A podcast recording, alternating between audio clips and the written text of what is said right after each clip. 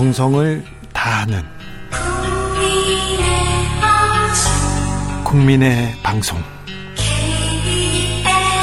KBS 주진우 라이브.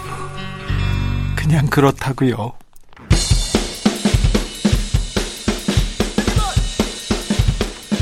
틱탁 틱탁 틱탁 현란한 입담의 환상 드리블. 오늘 이 뉴스를 주목하라. 이슈 티키타카 머리끝부터 발끝까지 핫이슈 더 뜨겁게 이야기 나눠보겠습니다. 김병민 국민의힘 선대위 대변인 어서 오세요. 네 반갑습니다. 아까 도이치모터스 주가 조작 얘기 이렇게 좀 나눴는데요. 예. 이 문제에 대해서 국민의힘 그러니까 윤석열 후보의 입장은 뭡니까? 벌써 1년 6개월 가량이 됐죠. 네. 윤석열 후보가 지난 조국 전 장관 사건에 대해서 강력하게 수사하고 나서 그다음 윤석열 후보 가족 등에 대한 문제가 없음에도 불구하고 뭔가 문제가 있는 것처럼 속된 말로 탈탈탈 털지 않았습니까? 없음에도 불구하고는 아니고요. 아, 예. 윤석열 후보와 네. 그리고 부인에 관련된 내용 속에서 네. 뭔가 문제가 없음에도 불구하고 실질적인 조사들이 상당 부분 진행됐지만 특히 도이치 모 터스 관련된 건에서도 근데 이 내용에 대해서 지금까지 무엇 하나 나온 것이 있는가?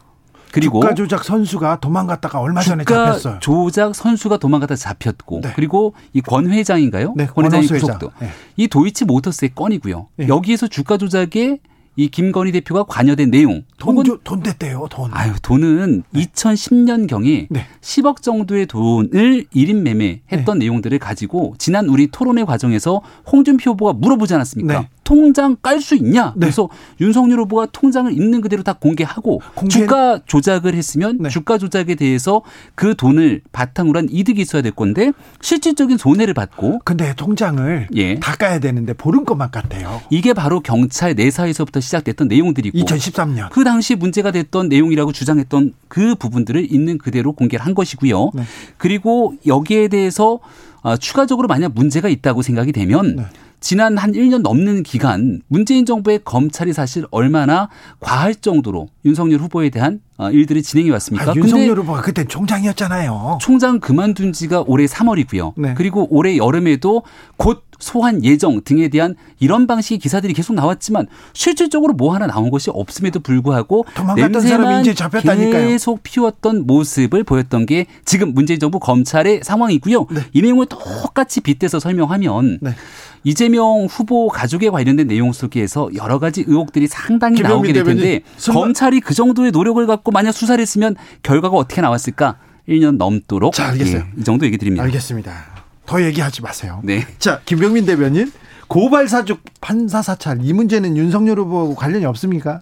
전혀 관계가 없고요. 이 공수처에 관련된 문제가 막 하나둘씩 나오지 않습니까? 네, 네. 공수처 담당자가 지금 민주당의 관계자를 만났던 문제부터 시작되는 보도가 막 나오기 시작하는데 야, 이런 내용들을 보면 얼마 전에 손준성 검사 영장 칠 때도 당시 여기 대해서 체포영장이 기각되고 그럼에도 불구하고 구속영장 쳤다 기각되는 과정을 거치면서 공수처 수사 잘하고 있는 거야? 혹시 경선 기간에 딱 맞춰갖고 선거에 개입하려는 것 아닌가에 대한 의구심까지 드는 대목이 있기 때문에 네. 지금부터 검찰과 공수처 등이 사건에 대한 진실을 규명하기 위한 수사라면 어디에 집중해야 되는지를 좀 맞춰봤으면 좋겠다는 생각이 들고요. 마지막 그래서 지금 국민들께서 굉장히 다수가 원하고 있는 대장동 사건의 진실을 밝히려는 수사에는 과연 검찰, 그것도 열심히 경찰 하죠. 열심히 하고 있는 것인가 이 물음을. 다시 한번 제기합니다. 열심히 해야죠. 대장동. 오, 그렇죠. 네, 오늘 곽상도 의원 집 이제 압수수색했고요. 하나은행도 이제 압수수색 확실하게 해야 됩니다. 네. 김명빈 대변인 국민의힘 선대위 구성 좀 윤곽이 좀 나왔습니까? 좀 알려주세요. 제일 어려운 질문입니다. 네. 왜냐하면 어, 선대위는 이제 곧 될 건데 네. 또 시간이 지나고 나서 보면 사실 다 지나갔던 과거의 뉴스지 않겠습니까? 네. 근데 인사에 관련된 내용들이 이곳저곳 보도에서 파편적으로 나오다 보니까 네.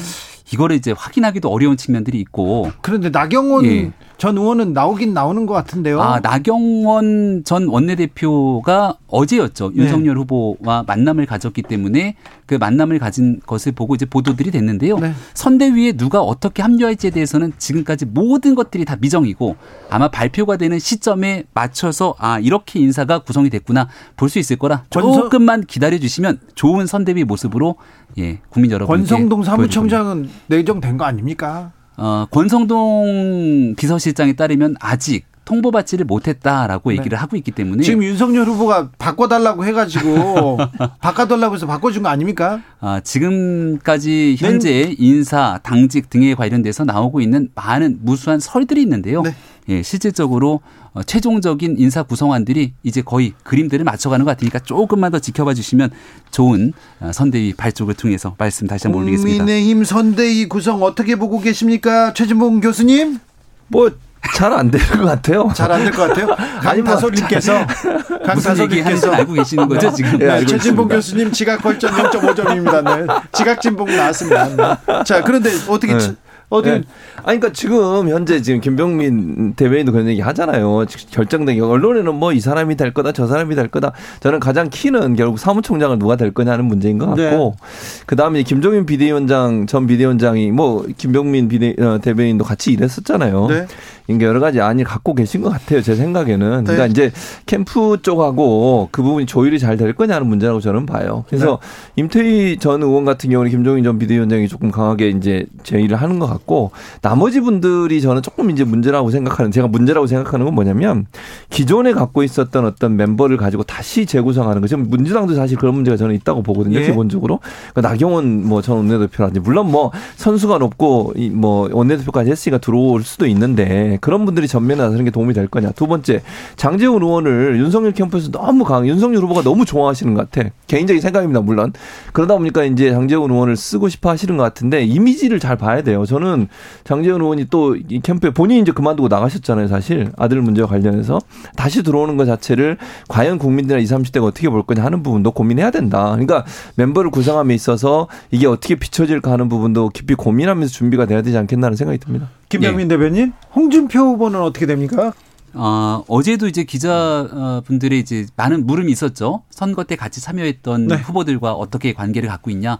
전화 연락도 계속 드리고 있는데 아직까지는 어, 전화를 좀 안 받는 부분들도 있고 어, 시간이 좀 필요하지 않겠는가. 네. 선거 끝나고 마음도 좀 추스리고 네. 함께하기 위해서 어느 정도 시간이 되고 나서 또 만날 수 있는 기회가 있을 거라 생각한다 얘기를 했고요. 네. 지금 선대위 구성을 두고 여러 사람들에 대한 하마평들 또 거기에 대한 평가들이 무성한데 오늘도 분명하게 얘기했지만 당 중심으로 선거를 치를 것이고 네. 당 중심으로 선거를 치르겠다는 건 정권 개최를 열망하고 있는 당의 많은 사람들을 다 같이 함께 할 수 있는 의지가 있다는 거고 이거로 그치는 것이 아니라 바깥에 있는 더 좋고 또 외연 확장을 위해서 준비가 돼 있는 분들이 있다면 이 또한 함께 할 수 있는 노력을 하겠다라고 네. 얘기를 해서 선대위 구성의 면모를 보면 아마 그런 여러분들이 함께 참여할 수 있도록 지금 노력을 하고 있다는 네. 생각이 듭니다. 함께 참여할까요? 홍준표 의원께서 아, 윤석열 홍준표. 대통령 되면 대한민국 불행해진다는데요. 그게 이제 청년들과의 대화를 위한 뭐 플랫폼들을 만들어서 짧게 짧게 아마 답변들을 달고 있는 것 같습니다. 뭐 홍준표 후보의 얘기 속에서 그게 있는 그대로 모든 것들을 얘기한다기보다는 저도 내용들을 구체적으로 보진 않았지만 어, 분명히 경선 과정이 끝났을 때 여기에 대해 경선에 깔끔하게 승복한다, 깨끗하게 승복한다. 아, 제 역할은 여기까지 등에 대한 언급을 또 하지 않았습니까? 네. 그리고 당에 오랫동안 몸담았던 얘기를 쭉 홍준표 후보께서 해오셨던 만큼 이 당을 중심으로 정권 교체에 나서겠다는 이번 대통령 선거에 또 어느 정도 역할을 해주실 거라고 네. 믿어 의심치 않습니다. 불행해진답니다. 그 믿음이 그러니까 김병민 대변인은 믿어 의심치 않는다고 하지만 믿어 믿으시면 안 될 것 같고요. 왜냐하면 홍준표 의원 같은 경우에 제가 볼 때는 적극적으로 나서진 않을 거예요. 물론 뭐 신당을 창당하거나 아니면 뭐 캠프에 해를 끼치는 그런 행동을 할 거라고 저는 보지는 않습니다. 기본적으로 왜냐하면 국민의힘의 어쨌든 일원이고 함께 이제 대선에서는 국민의힘의 편에 서야 되는 건 맞는데 그럼 적극적으로 활동을 하냐 그건 좀 제한적이라고 저는 생각을 해요. 본인이 이제 청년 플랫폼 활동하면서 계속 소통을 하고 있잖아요. 근데 20, 30대가 사실 이제 그 민주당도 그렇지만 국민의힘의 윤석열 후보도 20, 30대를 어떻게 하면 끌어들일지 많이 고민을 해야 되는 상황인데 그 지지 계층이 사실 윤석열 후보가 당선되자마자 많은 이제 반감을 드러내고 불편함도 기색도 드러내고 탈당하는 일도 있었고 이러다 보니까 그런 부분들을 홍준표 후보 입장에서는 그렇다고 완전히 윤석열을 막확 어, 밀어버리면 예컨대 그분들의 지지가 떨어질 수 있는 위험성도 본인이 있다고 보는 것 같아요. 그래서 청년 플랫폼을 만드는 것도 본인 입장에서는 본인의 정치적인 어떤 입지를 좀 더 강화하는 의미도 있는 것 같고 또 이제 기존에 모르겠습니다. 본인이 어떤 생각을 갖고 있는지 모르겠지만 윤석열 후보를 지지하는 것이 본인의 정치 인생에 크게 도움이 안 된다고 생각할 가능성도 있고요. 그래서 저는 그 무슨 뭐 크게 문제를 일으키는 행동은 하지 않으실 것 같고 다만 적극적으로 나서서 그러면 윤석열 후보를 지지할 거냐 그건 좀 제한적이라는 생각이 듭니다. 김한길 전 민주당 대표 그리고 네. 김영희 PD 이런 사람도 거론되더라고요. 네, 뭐 일부는 접촉이 진행 중인 것 으로 또 보도가 되고 있는 상황이고 네. 또 김한길 전 대표에 관련돼서도 보도가 나오더라고요. 아직까지는 뭐 지금 최종적인 인선이 있기 전까지는 어, 아, 모든 것들이 대변인 너무 오늘 또 안 풀고 가잖아. 어? 네. 근데 김한길 의원 얘기 나오니까 저는 어유 저희 뭐 옆 동네 사시는 분이거든요. 네. 굉장히 인품도 좋으신 분이고 근데 민주당이 당 대표를 지내셨던 분 아닙니까? 예를 들어서 만약 그런 분들이 합류를 하게 된다면 어 많은 분들이 생각하는 윤석열 후보의 대통령 선거 캠프에 정말 외연 확장과 국민 통합을 위해서 노력하지 않겠는가 이런 인식이 있을 수 있는데 지난번 우리 광주, 목포, 호남 방문을 했을 때에도 민주당이 몸을 담았던 많은 인사들이 함께 했습니다. 그런 지금까지 행보들을 비추어 보건대 선대 위에 아마도 더 그런 외연 확장의 의미를 두고 있는 분들도 참여할 가능성이 꽤 있지 않는가 이리 생각합니다.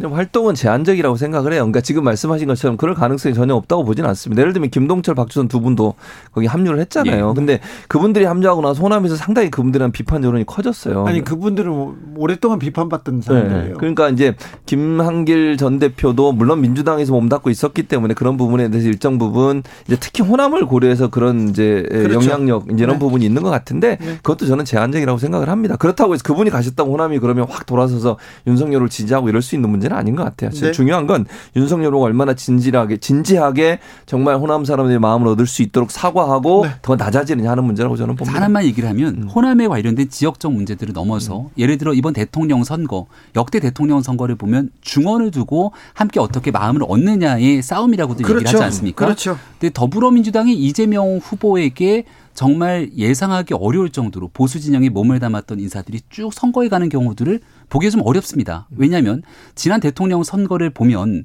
선거 직전에 과거 보수 정당 특히 박근혜 정부에 몸을 담았던 인사들이 그 문재인 대통령이 정치를 했을 때 많이 갔던 부분들을 상기시켜 보면 네. 그런 모습들이 민주당에선 찾기 어렵고 오히려 지금 윤석열 후보에게 영 아, 민주당과는 다른 모습들로 외연 확장의 길들이 보이니까 이런 측면들이 국민들의 마음을 또한 번쯤 움직이는데 큰 도움이 될 거라고도 생각을 합니다. 윤석열 후보 지지율 계속 지금 올라가고 있습니다. 이재명 후보는 좀 답보고요. 그런데 윤석열 예. 후보가 선대위 구성을 하면서 입을 닫고 있어서 지지율 올라간다 이런 얘기도 있습니다. 그런데 어, 입을 닫고 있는 상황에서도 계속해서 반 문재인 어, 문재인 정권 반 문재인 공약을 계속 내놓고 있습니다. 현 정권의 정책 뒤집기 공약, 그 원전 재추진하겠다 이런 얘기도 하시고요. 요건 어떻게 보십니까, 최진목 교수님? 그러니까 일단 그 아직까지도 저는 개인적으로 본인이 갖고 있는 미래 비전보다는 현 정부에 대한 때리기를 통해서 지지율을 상승시키려는 의도를 갖고 있지 않나 해서 좀 안타까워요. 그걸로 일정 부분의 어떤 지지율 상승이 있을 수 있다고 봐요. 그러니까 현 정부에 대해서 실망한 부분 또 정권 심판론이 상당히 비등한 부분 이런 부분들에 영향을 미칠 수 있지만 대통령은 미래에 대해서 얘기할 수 있는 능력 갖춰야 돼요. 근데 지금 얘기하는 거 보면 자꾸 친문 뭐 친문이 아니죠. 현재 정부를 비판하고 현재 정부에서 각을 세우는 부분을 통해서 본인이 물론 그렇게 해서 지금까지 대통령 후보까지 됐고 지금의 위치까지 왔으니까 그걸 적극적으로 활용하려고 하는 건 이해를 하겠는데 그런 부분이 너무 강조되다 보면 미래에 대한 얘기가 없다 보면 지지율이 답보 상태로 빠질 가능성이 있다고 저는 봐요. 제가 정말 윤석열 후보나 김병민 대변인을 이제 위에서 얘기를 해준다면 이제 미래 얘기를 좀 많이 해라. 그래서 현 정부에 대한 비판도 뭐 하게 해야겠지만 그게 주가 돼서 그걸로 반대급부를 얻으려고 하는 것은 한계가 있을 수밖에 없다고 봅니다. 이게 미래에 대한 얘기 때문에 나온 거예요. 왜냐하면 국민일보에 인터뷰했던 오늘자 일면 기사 때문에 아마 이 말씀을 주셨던 것 같은데 문재인 정부에서 음. 건설이 중단됐던 원전을 아, 다시 네. 이 지을 수 있는 방안에 대해서 얘기를 했고 그 이유는 현재 탄소 중립에 관련된 얘기들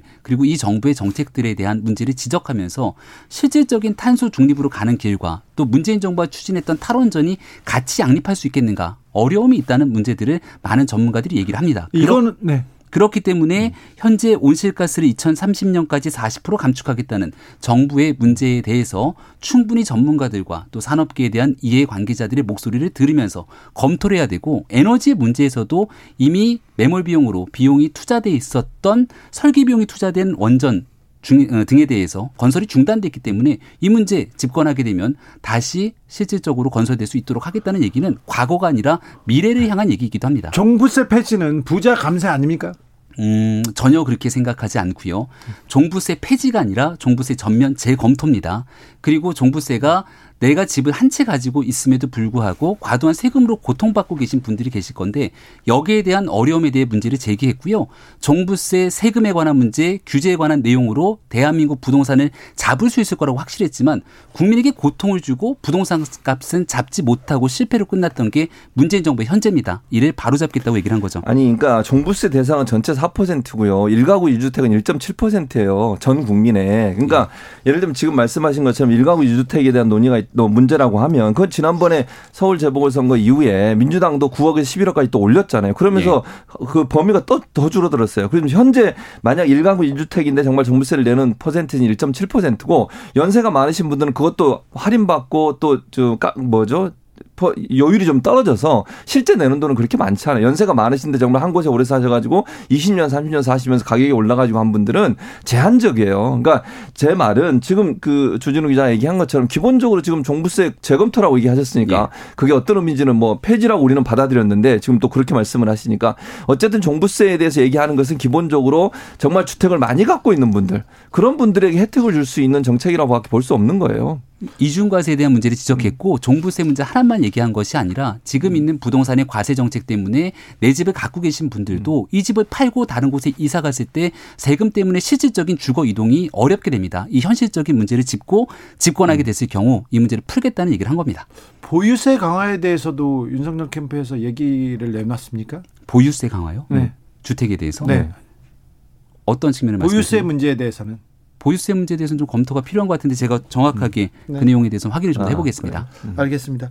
민주당 선대위는 잘 안 돌아가는 것 같습니다. 상황이 엄중한데 후보만 뛴다 이런 얘기도 있고 그런데 민주당 선대위 어떻게 굴러 그, 어떻게 돌아가는 것 같아요? 네, 참고로 아까 윤석열 후보가 입을 닫고 있기 때문에 지지율이 올라가는 것 아니냐고 했는데요. 네. 윤석열 후보가 매일 하루에 한 번씩 제 대변인이니까 네. 없는 브리핑도 만들어서 백 브리핑을 하고 기자분들과의 일문의 답을 계속 하고 있거든요. 지금요? 그럼요. 오늘도 좀 전에 하고 왔습니다. 아, 어, 어제도 했고 그제도 했고. 모, 근데 모르겠어요, 저. 민주당이 이재명 후보는 오히려 입을 닫고 있는 게 아닌가 싶어서 후보는 입을 닫고 또 대변인은 입을 열면 망언들을 쏟아내고 오늘도 무슨, 무슨 저 어, 진짜로 이상한 얘기를 해서 기사가 막 커지더라고요.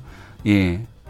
그러면서 김병민이 자기 자랑하고 있는데 그러니까. 지금 아니 제가 자기 자랑 참제 입으로 네. 언급하기도 네. 어려울, 정도, 있는데요? 어려울 정도 얘기를 조금 더 얘기를 질문을 꺼내서 지금 질문의 핵심을 잘 들으세요. 질문의 핵심은 어. 말을 해야 되는 이재명 아니, 후보가 아니고. 있는 그대로 얘기를 좀 해야 되는데 잘 못 가고 있다는 얘기죠. 선대위 민주당 선대위 얘기는 2부에서 이슈 티키타카 이어가겠습니다. 저는 잠시 쉬었다가요. 6시에 다시 돌아옵니다. 주진우 라이브 함께하고 계십니다. 이 지역에 따라서 2부부터 합류하시는 분들 계시죠? 라디오를 켰더니 주진우 목소리가 나온다. 어서 오십시오. 잘 오셨습니다. 7시까지 함께 해 주십시오. 라디오 정보센터 다녀오겠습니다. 조진주 씨.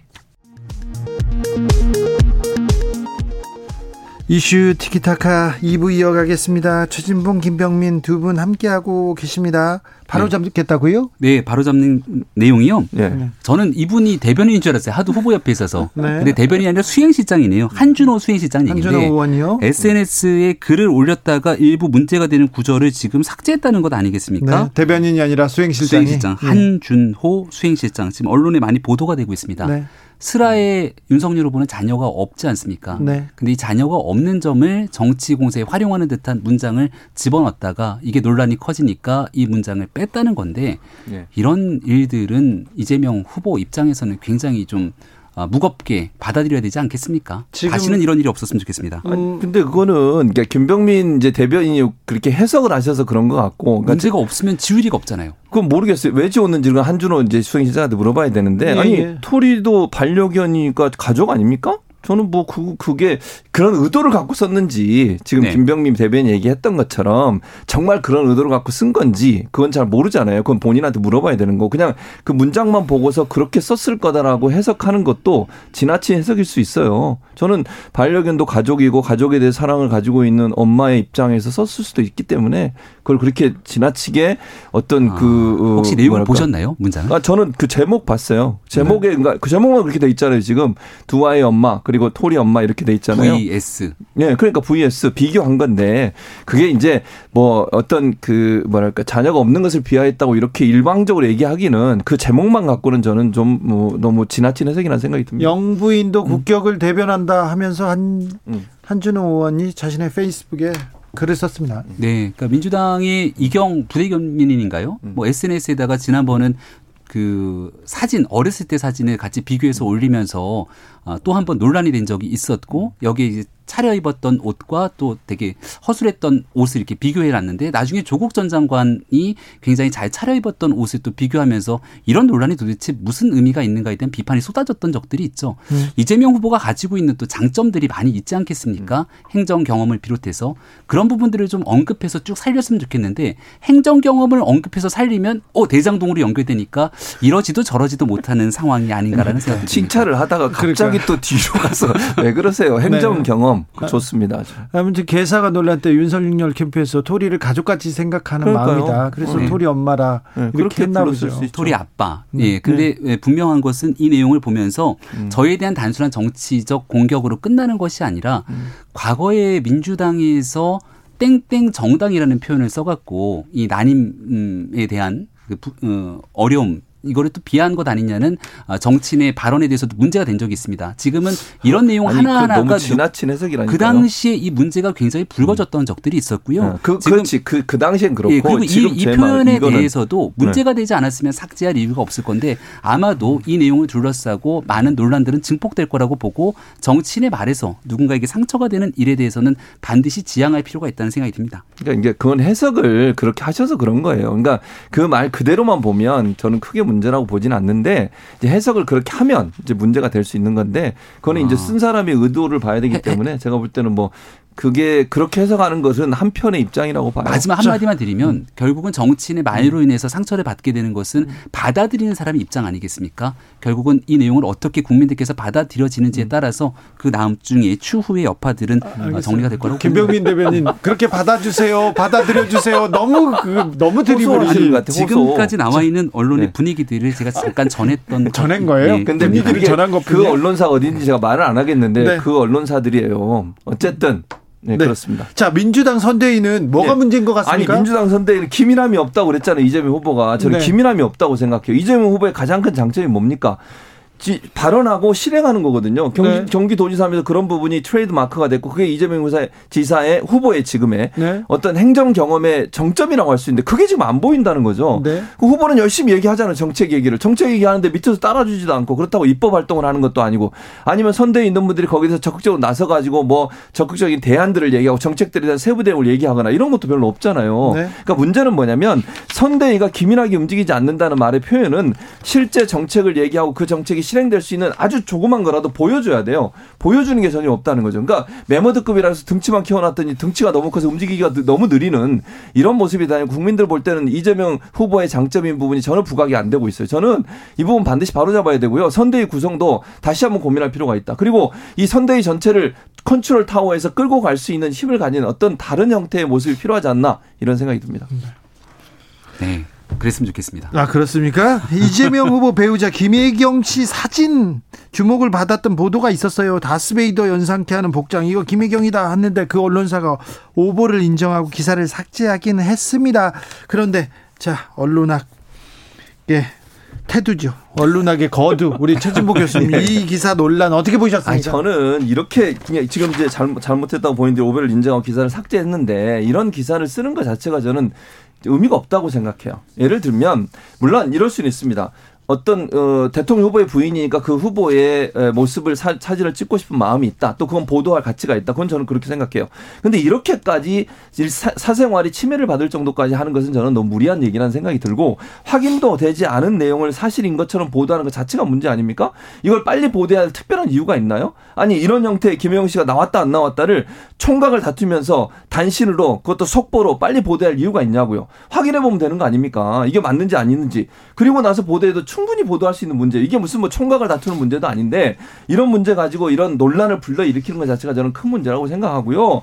언론은 빨리 보도하는 것도 중요하지만 빨리 보도하되 사실을 사실을 확인하고 보도를 해야 돼요. 사실이 잘못된 보도가 빨리 보도되면 그게 잘못된 이미지가 심어지는 거 아니겠습니까? 네. 그런 네. 형태의 보도 형태는 바꿔야 한다고 봅니다. 나중에 저희에 대한 잘못된 보도도 꼭 그렇게 목소리를 높여 주시기를 부탁드립니다. 걱정하지, 걱정하지 마세요. 네. 그리고 참고로 이렇게 잘못된 보도가 나오면 캠프나 선대위 차원에서는 좀 기민하게 움직일 수밖에 없거든요. 사진 을 처음 봤을 때 저도 굉장히 놀랐습니다. 네. 일단은 그 각인되는 이미지라는 게 있잖아요. 그렇죠. 다습니다. 예. 그리고 꽁꽁 싸매고 이미지가 딱 오. 각인이 되면 이게 잘 안 바뀌거든요. 네. 근데 이게 아니다라고 나오는 메시지가 좀 늦었던 것 같아요. 그러다 보니까 사실관계를 바로잡기까지 지금 이 순간에도 여전히 아 이게 아니래라는 뉴스를 접하지 못하셨던 분들도 있을 텐데 선대위가 좀 발빠르게 움직였으면 어땠을까가 하나. 그리고 두 번째는 그 수행하는 수행원이라고 이제 해명이 나왔던 것 같은데 그러면 그쪽에서 나와서 수행원이 그런 복장으로 나오게 되면 뉴스에 포착되거나 논란이 커질 수밖에 없지 않겠습니까?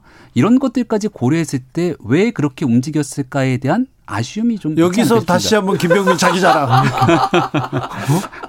끝꼭 끝에는 자기 자랑. 아니 근데 아, 저쪽 민주당 선대위 이재명 캠프 조금 네. 아쉽습니까? 아니 저희 같은 경우가 예를 들어서 굉장히 좀 즐거워하시는데요. 그런 복장을 갖고 나가면 오 이건 뉴스에 보도됐을 때 느끼는 파자 파급이라는 선대위, 게 있잖아요. 선대위. 그러니까 선대위에서 네. 예, 그런 부분들을 고려한다면 조금 네. 더 기민하게 움직일 네. 필요가 있지 않겠냐는 생각도 문득 듭니다. 맞아요. 동의합니다. 네. 동의하십니까? 네. 기민하게 움직여야 돼. 아니, 안 됩니다. 지금 이런 형태로 가서는 안 되고요. 네. 컨트롤 네. 타워가 반드시 필요하고 너무 덩치가 커요. 네. 뭐큰 건 좋은데 그러면 실제 핵심적인 부분을 컨트롤 타워에서 움직이도록 조직을 운영할 수 있도록 하는 그런 핵심 그 브레인 뭐지 어, 뭐 어떤 단체나 어떤 컨트롤 타워가 있어야 된다. 그렇지 않으면 지금 상황에서는 상당히 어려울 수 있다는 생각이 듭니다. 알겠습니다. 이슈 티키타카 여기서 인사드리겠습니다. 최진봉 교수님, 김병민 대변인 감사합니다. 고맙습니다. 수고하셨습니다. 정치 피로, 사건 사고로 인한 피로, 고달픈 일상에서 오는 피로. 오늘 시사하셨습니까? 경험해 보세요. 들은 날과 안 들은 날의 차이. 여러분의 피로를 날려줄 저녁 한 끼 시사. 추진우 라이브.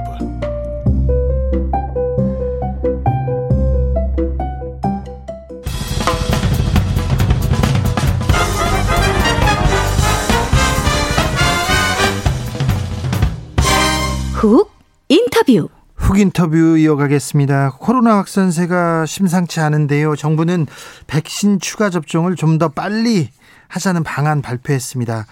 백신 추가 접종에 대한 궁금한 점 그리고 걱정되는 점 풀어보겠습니다. 질병관리청 황경원 예방접종 기획팀장 안녕하세요.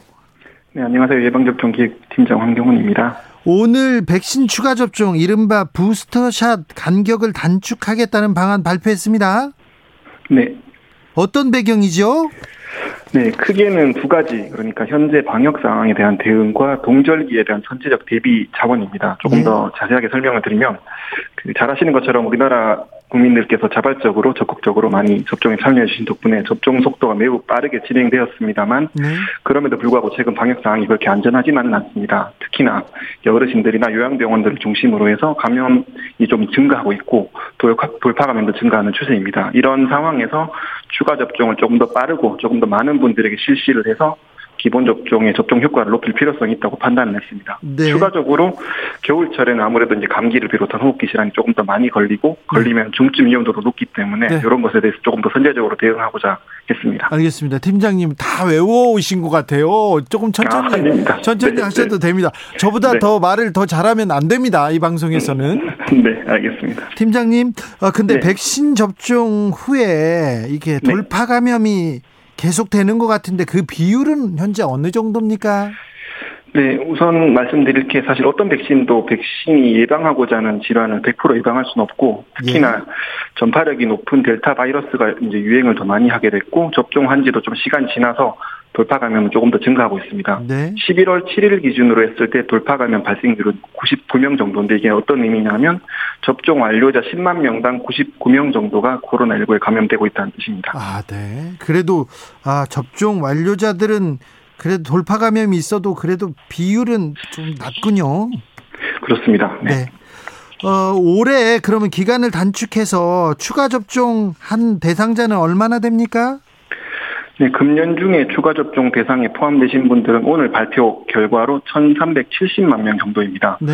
당초 기준 그러니까 기본 접종 완료 6개월 이후를 기준으로 하면 820만 명 정도가 추가된 내용입니다. 네. 그동안은 그 접종 이후에 완료된 이후에 6개월 이후에 초과 접종하기로 돼 있는데 외국에서도 한 6개월 이렇게 기간을 두고 하고 있지 않습니까? 네, 대체로 6개월 기준으로 하고 있습니다. 근데 우리는 딸리, 다 당기겠다고요? 네. 어, 당겨도 안전성 괜찮습니까? 네, 몇 가지 국외 사례를 말씀드리는 게 좋을 것 같습니다. 먼저 그 미국 국립보건원 연구에 따르면은 기본 접종 12주 그러니까 이제 3개월 이후에 추가 접종을 실시한 경우에는 백신의 종류에 따라서 안전성의 차이가 없었습니다. 예. 뭐 이스라엘은 5개월 간격으로 접종을 하고 있는데 어, 안전성에 대해서 특별히 문제는 없었습니다. 네. 추가적으로 우리나라에서도 좀 참고할 만한 사례가 있는데 면역 저하자와 얀센 백신 접종자는 현재 2개월 간격으로 추가 접종 실시 중인데 이상 반응 신고 사례 분석해 보면 특별히 신고율에서 차이가 없는 것으로 보고 있습니다. 네. 그럼에도 불구하고 아무래도 안전성에 대해서 조금 더 걱정을 많이 하실 테니까 저희도 네. 접종 진행하면서 이상 반응 추이라든지 이런 것도 좀 더 면밀하게 살피고 신속하게 대응할 수 있도록 하겠습니다. 네. 0464님께서 이렇게 물어봅니다. 부스터샷 하면 접 종은 끝인가요? 아니면 6개월 후에 또 맞아야 하는 건가요? 이렇게 물어봅니다. 네, 저희도 지금 그 부분에 대해서 계속 고민을 하고 있고 어, 백신은 충분한 상황입니다만 아무래도 아직 이 백신 자체가 처음으로 전 세계가 전 인류가 처음으로 접종한 백신이다 보니까 조금 더 연구 결과를 바탕으로 해서 생각을 해봐야 될 것 같습니다. 아직까지는 네. 정해진 건 없습니다. 부스터샷 접종 대상자일 경우는 따로 연락이 옵니까? 어떻게 신청해야 됩니까? 네, 이게 부스터샷 접종이 좀 접종 방법이 다양합니다. 예를 들면은 요양병원에 계신 분들이라든지 의료기관에 계신 분들은 이제 의료기관에서 자체적으로 접종하실 수 있기 때문에 접종을 하시게 되고요. 그리고 이제 요양시설이라든지 사회복지시설에 계신 분들은 거동이 불편하시다 보니까 보건소에서 방문해서 접종을 합니다. 이 두 케이스들은 어, 접종 일정에 따라서 접종을 하시면 되고 음. 개별적으로 사전 예약을 통해서 접종하시는 분들은 그 예를 들면 이제 저희가 4개월 기준으로 마련해 놨으니까 기본 접종 완료 4개월 2주를 기준으로 2주나 3주 전에 저희가 문자 등을 통해서 안내를 해드립니다. 이제 음. 안내에 따라서 어, 예방접종 누리집을 통해서 예약을 하시면 됩니다. 추가적으로 제가 상반기 때도 그렇게 많이 도와드렸는데 어르신들 같은 경우에는 온라인 예약이 힘드신 분들도 많이 네. 있기 때문에 주민센터나 유통반장 분들을 통해서 전화나 방문 예약도 도와드리고 있는 상황입니다. 네, 안내하는 대로 따르, 따르면 되고 또 어떻게 해야 되는지 잘 모르겠어요. 그러면 구청이나 뭐 주민센터에다 물어보면 되겠네요. 네, 그렇습니다. 그리고 1339를 통해서 전화하셔도 안내를 받으실 수 있습니다. 네. 아스트라제네카 백신은 이제 접종 안 합니까? 접종 계획은 없는 건가요? 네, 우선 뭐 저도 아스트라제네카 백신 접종했는데요. 네. 아스트라제네카 백신의 공급 상황과 현재 접종 현황 등을 고려해서 아스트라제네카 백신은 금년 중에 접종을 종료할 예정입니다. 1차 접종 같은 경우에는 11월까지 그 일단 시행할 예정이고요. 2차 접종 같은 경우에는 이미 예약돼 있으신 분들이 좀 있기 때문에 12월까지 진행을 할 예정입니다. 네. 언론에서 너무 좀 아스트라제네카 비판해가지고 그래가지고 안 맞는 거 아닙니까? 그런 건 아니고 이제 그 접종이 대부분 진행됐습니다. 아시는 것처럼 성인의 91% 이상이 접종을 하신 상황이라서 네. 어, 아스트라제네카 백신 이제 접종하실 분 자체가 이제 없는 상황이고 부스터샷은 저희가 mRNA로 접종을 하고 있다 보니까 네. 아스트라제네카 백신은 이렇게 종료를 하는 걸로 알겠습니다. 검토를 했고 준비를 하고 있습니다. 2580님께서 80대 남성입니다 하면서 이미 6개월 이후로 예약한 사람은 앞당길 수 있습니까? 이렇게 물어봅니다. 네, 앞당기실 수 있고 그 부분에 대해서는 뭐 그 일산 상구 등을 통해서 안내 받으시고 앞당겨서 접종하시면 됩니다. 그리고 네. 뭐 아까 말씀을 잠깐 못 드렸는데 자녀 백신을 통한 접종도 11월 22일부터 가능하도록 저희가 조치를 할 예정이라서 그때 맞춰서 예약하시고 접종하시면 됩니다. 알겠습니다. 아무튼 지금도 내가 접종을 할까 부스터샷 맞을까 이거 고민하는 분들이 있는데요. 이런 분들한테 마지막으로 당부 말씀 부탁드립니다. 네. 그 저희가 이제 단계적 일상 회복을 11월부터 시행을 했는데 이제 이후에 확진자와 위중증 환자가 조금 더 증가하고 있고 특히나 이제 내일 수능인데 10대 학령층들의 감염도 높아지고 있는 상황입니다. 어, 이런 상황에서 이번에 접종 간격을 4주로 단 4개월로 단축을 했는데 어르신들을 비롯한 이제 요양 뭐 이런 분들의 좀 접종이 좀 더 많이 필요한 상황입니다. 예. 어 그래서 당사자분들은 좀 많이 접종해 주시면 좋겠고 그리고 주변에 계신 가족분들도 어르신들이 접종을 하실 수 있도록 도와주시면 많이 감사하겠습니다. 팀장님 언제부터 추가 접종이 시작된다고요? 추가 접종은 12월 10월 12일부터 이미 시작이 됐고 예.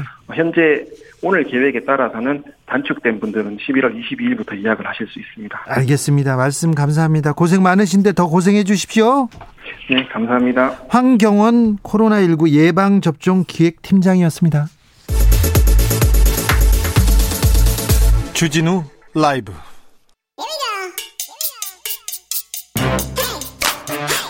뉴스를 향한 진지한 고민 기자들의 수다 라이브 기자실을 찾은 오늘의 기자는 코인데스크 코리아 김병철 편집장입니다. 어서 오세요. 네, 안녕하세요. 편집장님 코인 시장 어떻습니까? 네, 하락세입니다. 어제는 오르고 오늘은 내리고 이건 미 시장은 뭡니까 이거? 네? 어, 주식 시장보다도 훨씬 더 어, 이 등락폭이 크죠. 자, 왜 근데 하락했어요? 어, 이게 지금 조 바이든 미국 대통령이 인프라 법안에 서명을 최근에 했잖아요. 네. 이게 이제 영향을 미친 것으로 시장을 지금 보고 있는데요. 그래서 비트코인이 8천만 원까지 올라갔다가 어제부터 내려서 한 7,280만 원 정도고요. 이더리움도 500만 원으로 지금 거래되고 있는데 전반적으로 다 좀 이렇게 하락세입니다. 요새 젊은 사람들은 근데 이제 가상화폐 아니고 NFT랍니다. NFT만 나오면 주가가 막 오른다면서요. 네. 게임사에서 지금 NFT 한다. 지금 연예 기획사에서도 NFT 한다. 난리 나면서요. 네, 맞습니다. 지금 뭐 하이브 같은 엔터사들도 NFT 한다고 그랬고 네. 게다가 또 게임사들이 요즘 계속 NFT 도입한다라고 하면서 주가가 많이 올랐어요. 그런데 게임사가 NFT NFT를 도입한다 이게 무슨 말입니까?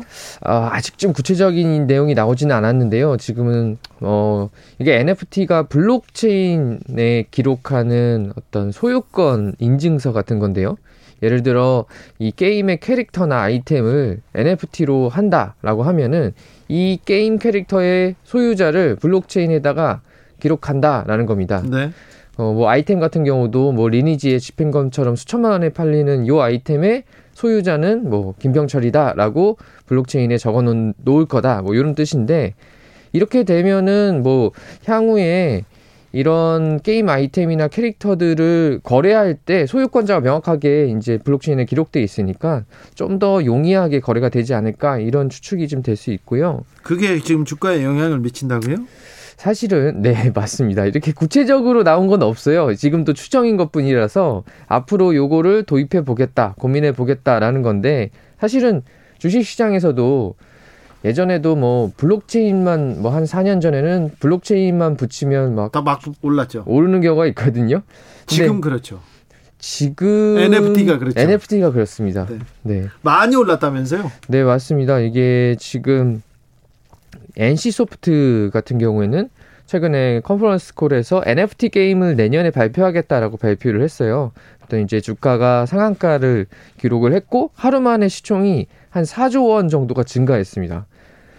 그리고 또 그 NC소프트 말고 또 다른 이 게임사들도 실적이 좀 시장 전망보다 안 좋았던 게임사들이 있는데 네. 요즘 NFT 신사업 하겠다라고 하니까 주가가 급등하는 사례가 계속 이어지고 있습니다. 주진우 라이브도 NFT 한다고 알려주세요. 할 수 있습니다. 네, 그렇게 네. 할 겁니다. 네. 그러시죠.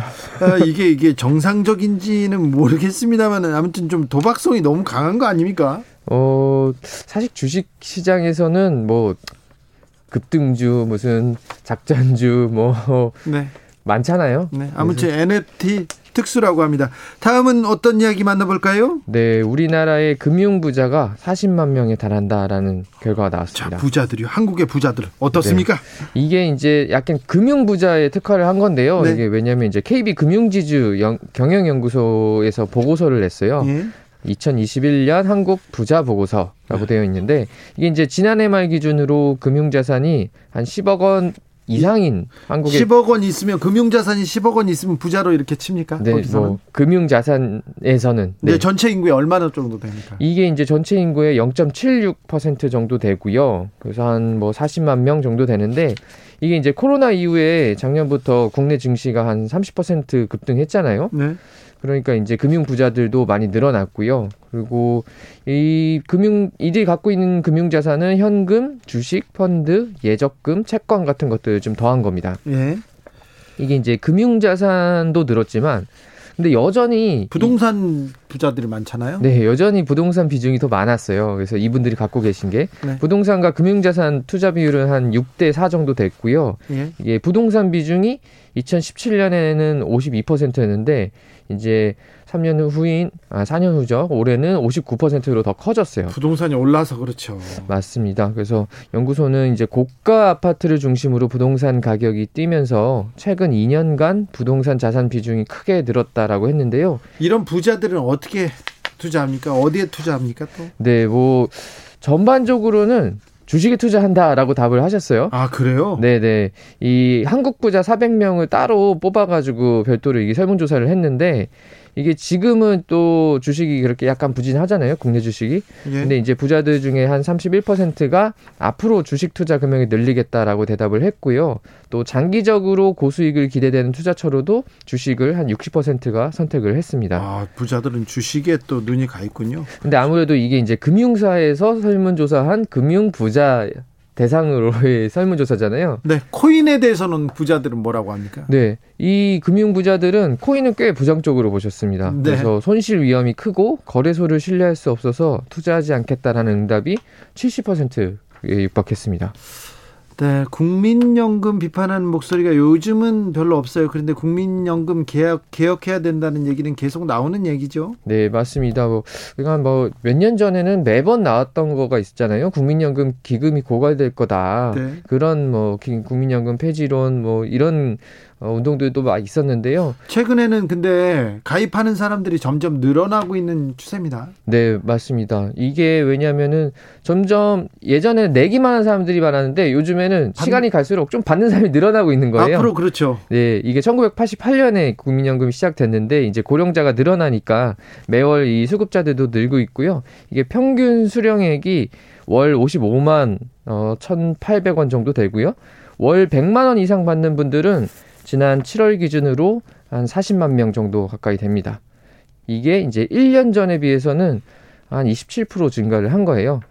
그리고 또 많이 받는 분은 한 200만 원 이상 받는 분도 계십니다. 근데 많진 않아요. 거의 뭐 1000명 정도 가까이밖에 안 됩니다. 네. 전국에서.